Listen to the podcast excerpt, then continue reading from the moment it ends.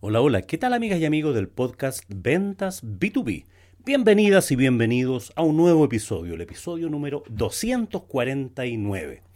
Y quizás el título te puede parecer un poco raro, porque ¿qué tiene que ver When I Am 64 en un podcast donde hablamos de negocios, de emprendimiento, de gestión, de marketing y por supuesto de ventas, de ventas B2B, ventas de empresa a empresa, business to business. ¿Qué tiene que ver ese, ese título, no es cierto, cuando cumpla 64? Bueno, te voy a contar la historia y te voy a hablar un poco de mí en este podcast. Espero que no salga tan eh, ¿no? Pero, pero creo que puede ser una buena oportunidad para conocernos un poquitito más. Bueno, hace unos 15 años más o menos, fuimos con mi hija a un recital de los Beatlemania.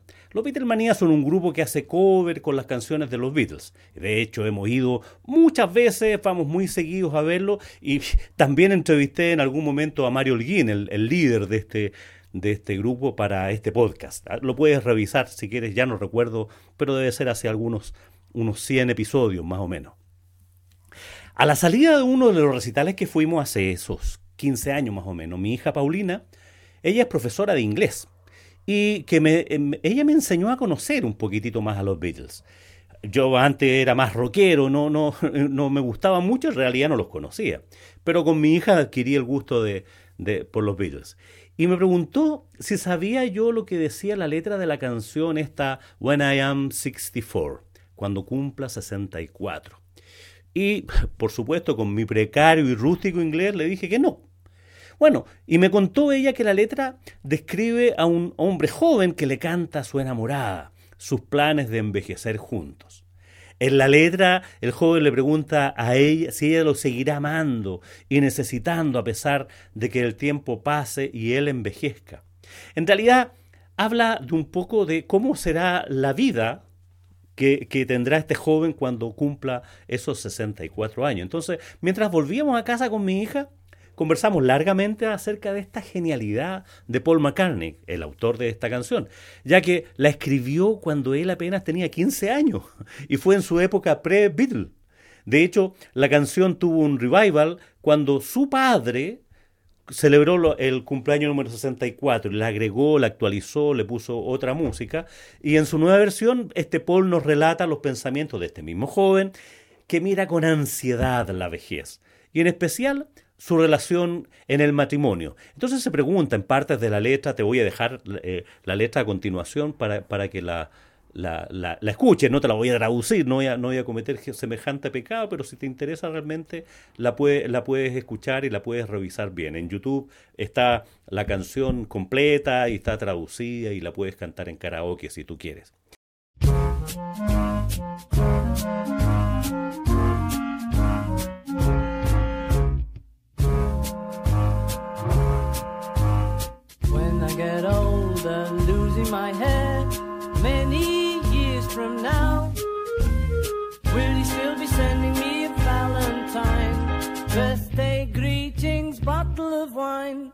If I'd been out till quarter to three, would you lock the door? Will you still need me? Will you still feed me when I'm 64?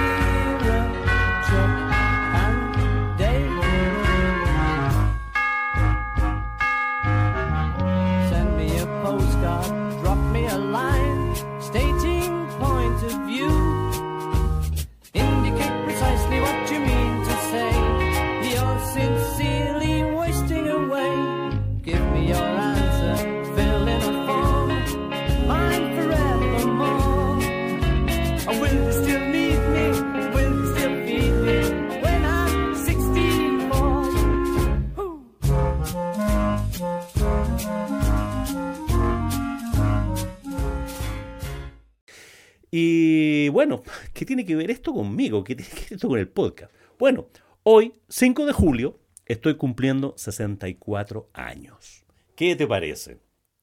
Y aunque en mi familia en realidad no le damos mayor importancia a esta fecha, a los cumpleaños, porque, bueno, tiene un origen pagano desde la antigua Grecia y posteriormente en Roma. Eh, esto muchísimo antes de Cristo. Entonces, por eso no, no, le damos, no celebramos mucho los cumpleaños, pero en esta oportunidad y por el recuerdo de esta canción hice como un, para mí tiene un significado especial y por eso estoy haciendo este episodio del podcast relacionado con, con esta canción, cuando cumpla 64, cuando tenga 64 años. Y si la escuchas y la puedes, la puedes, te puedes acordar de cuál es si es que no, no la tienes en, en mente. En realidad, nunca se me ocurrió pensar qué sería de mi vida cuando cumpliera 64 años menos cuando tenía 15. En esa época veía a las personas de 40 o más como ancianos. Y yo sé que el tiempo es relativo y va a depender mucho de, de, estas cosas. Y para estas fechas que son como especiales, da como una oportunidad para pensar acerca de lo, de lo que hacemos, de lo que haremos y las diferencias de edad. De hecho, hoy día conversábamos con mi, con mi señora, que me saludó hoy día en la mañana por mi cumpleaños, que hasta ayer teníamos la misma edad. en el fondo, en estricto rigor, ella tiene siete meses menos que yo. Eh, pero hoy día, en, en, estricto rigor, no debo decir en estricto rigor, mi hijo me corrige siempre, debo decir, o es estricto o es rigor. Em, en rigor, eh, hoy día tengo un año más que ella. Yo figuro con 64 y ella figura con 63. Estamos cumpliendo este año 39 años de matrimonio de mi, de mi compañera leal eh, de toda la vida. Bueno, ese será otro episodio cuando cumpla los 39 años. Entonces, la percepción de esta diferencia de, siete meses, y esto era lo que conversábamos con mi señor hoy día en la mañana, es muy diferente cuando tienes cinco años, cuando tienes 15. Imagínate cómo será de poco importante cuando uno tiene 64 años, cuando tiene 80. Es insignificante. Y pueden ser 2, 3, 4, 5 años de diferencia y la verdad las cosas pareciera que tuviéramos mucho, porque el tiempo es un tema relativo. Bueno, y entre tanta reflexión, eh, volví a hacerme el Ikigai. El Ikigai, algunos de mis amigos se, ríen porque puede ser una palabra japonesa que cuando era más joven hacía muchos chistes con, con algunos, con algunos, eh, algunas cosas japonesas pero no, viene al caso. Y eh, esta es una técnica japonesa, el Ikigai, y que tiene que ver con los propósitos de vida. Y que la, la idea es que uno responda a cuatro preguntas. La pregunta número uno, ¿qué es lo que el mundo, mi mundo, necesita? ¿Para qué soy bueno? Tres, ¿qué es lo que me apasiona? Y cuatro, ¿por qué me podrían pagar? Repito, ¿qué es lo que el mundo, mi mundo necesita? Dos, ¿para qué soy bueno? Tres, qué es lo que me apasiona. Cuatro, ¿por qué me podrían pagar? Y te sugiero que lo hagas continuamente, porque este ejercicio de hacer el Ikigai sirve tanto para personas y también yo lo he aplicado para empresas, cuando uno quiere hablar de, de la misión y del propósito. Bueno, pensando en hacer este ejercicio, repasé mis últimos cinco años de las cosas más importantes que había hecho, algunas cosas que, eran significativas para mí más allá de la cotidianeidad. Y me encontré con que, bueno, publiqué mi segundo libro, el de Ventas por Causalidad, del 2018. Cursé mi segundo máster. Ahora, este segundo máster es en consultoría y coaching ejecutivo en la Universidad de Barcelona. Me certifiqué como mentor, práctica que yo había hecho durante mucho tiempo, pero ahora me certifiqué. Fui a una universidad y me titulé como mentor. Aprendí a cocinar para el almuerzo familiar de los días domingos siempre fue, ha sido mi responsabilidad el almuerzo los días domingos, pero lo resolvía invitando a almorzar a alguna parte a mi familia o pidiendo comida para la casa. Pero con pandemia, bueno, aprendí a cocinar y ahora yo soy el responsable de ver cada fin de semana cuando viene mi hijo a visitarme eh, qué es lo que vamos a hacer y yo hago e, ese almuerzo. Me he entretenido mucho y he aprendido mucho. También durante este tiempo fui a Europa por primera vez, no había ido nunca a Europa y fui a visitar a mi hijo, que es periodista, Rodrigo, y estaba cursando él un magíster en innovación y emprendimiento en Madrid. Entonces aproveché ir con mi esposa y recorrimos varios países durante algunas semanas en, en Europa. También, dentro de las cosas malas, estuve internado por 15 días en la UTI, por COVID, con, conectado a oxígeno. bueno, de más te voy a decir tiempos de profunda reflexión. Y te conté en, mi, en los podcasts de esa época eh, qué había pasado. Esto fue ya el 2021, hace dos años. En lo profesional, bueno, cerré mi oficina. No tenía mucho sentido tenerla abierta con COVID y me concentré en mi home office. Eh, ahora tengo todas mis cosas en mi casa y no te imaginas la diferencia que hace la calidad de vida. Bueno, mi escritorio y mi oficina está convertido en una sala de audio y de, estudio también. Durante este tiempo, estos últimos cinco años, dicté muchos cursos de capacitación a vendedores, en forma presencial y también en forma remota. De hecho, dicté muchos cursos de cómo vender en forma remota, ya que era una habilidad que los vendedores presenciales en general no tenían. Eh, hice varias consultorías durante este tiempo en planificación estrategia y estrategia comercial, que, son mis especialidades. Hice clases también presenciales y remotas, tanto en, eh, ramos de estrategia, estrategias competitivas para un MBA y en ventas para unos diplomados, en dirección de ventas para unos diplomados en la universidad. Continué ejerciendo mi labor como director externo en empresas familiares y mentorías a emprendedores y ejecutivos. Partí con este podcast, que en realidad es una de las cosas que me ha dejado las más profundas satisfacciones. Y bueno, ya voy en mi tercer año y mi meta es estar publicando 100 episodios al año. O sea, este, este año espero terminar con el episodio número 300 y así continuar, no sé por cuánto tiempo. Y para que veas que sigo eh, con mucha actividad, para muestra un botón. Esta semana, en estos días, estoy participando como alumno en un programa de formación para directorios de empresas familiares. Y por otra parte, este fin de semana, el viernes y el sábado completo, todo el día, dictaré como relator un curso de equipos comerciales de alto rendimiento para un grupo de 20, 25 vendedores de, una empresa que me contrató este curso profundo de, de inmersión en ventas, ventas consultivas, ventas B2B, por supuesto. Y ahora, bueno, ¿qué viene para lo, o sea, qué voy a hacer en el futuro, digamos? ¿Cuál es mi propósito? Bueno, lo más probable es que siga lleno de actividades eh, con este podcast, con consultoría, con mentoría, como director externo, clases en, la universidad, en los posgrados, y bueno, las mismas actividades recurrentes. Continuaré con mis almuerzos eh, los días domingos y, espero que no me lo alarguen para, para más días, ¿no? Y como nuevo propósito, como cosas distintas, bueno, aprenderé a tocar guitarra. Me lo puse como propósito. Ya me compré la guitarra y voy a comenzar, espero que pronto ya a estudiar guitarra y a tocar guitarra. Mi, mi, sueño siempre fue ser cantante. De hecho, cuando era más joven cantaba bastante bien, eh, cosa que no hago hace mucho tiempo, pero sería atractivo poder aprender a, además tocar guitarra. Y estoy ya trabajando en, una, en mi tercer libro, pero ahora va a ser una novela. Una novela que va a tratar, por supuesto, de un vendedor que se mete... Bueno, no te voy a hacer un spoiler, pero ya estoy escribiendo ese libro. Bueno, como podrás ver, a mis 64 años me siento muy, muy bien, con mucha energía, con ganas de seguir aprendiendo, de seguir estudiando, de seguir creando, de seguir haciendo cosas, haciendo cosas diferentes, haciendo cosas por los demás, cosas que me hacen feliz, cosas que puedo, en las que puedo ayudar a otras personas, eh, de tal manera de hacer una vida más plena, una vida que, que me ayude a concentrarme en el resto de mi vida. Yo no sé, parto haciendo esta reflexión de, con, con, los Beatles, con, con, esta canción, ¿no es cierto?, de cuando cumpla, cuando tenga 64 años, ya te das cuenta que mi inglés sigue siendo precario. Eh, cuando tenga 64 años, que grabó, eh, grabaron los Beatles el año 67. Entonces, tanto tiempo ha pasado y tantas veces había escuchado esta canción y no lo había tomado mucho asunto.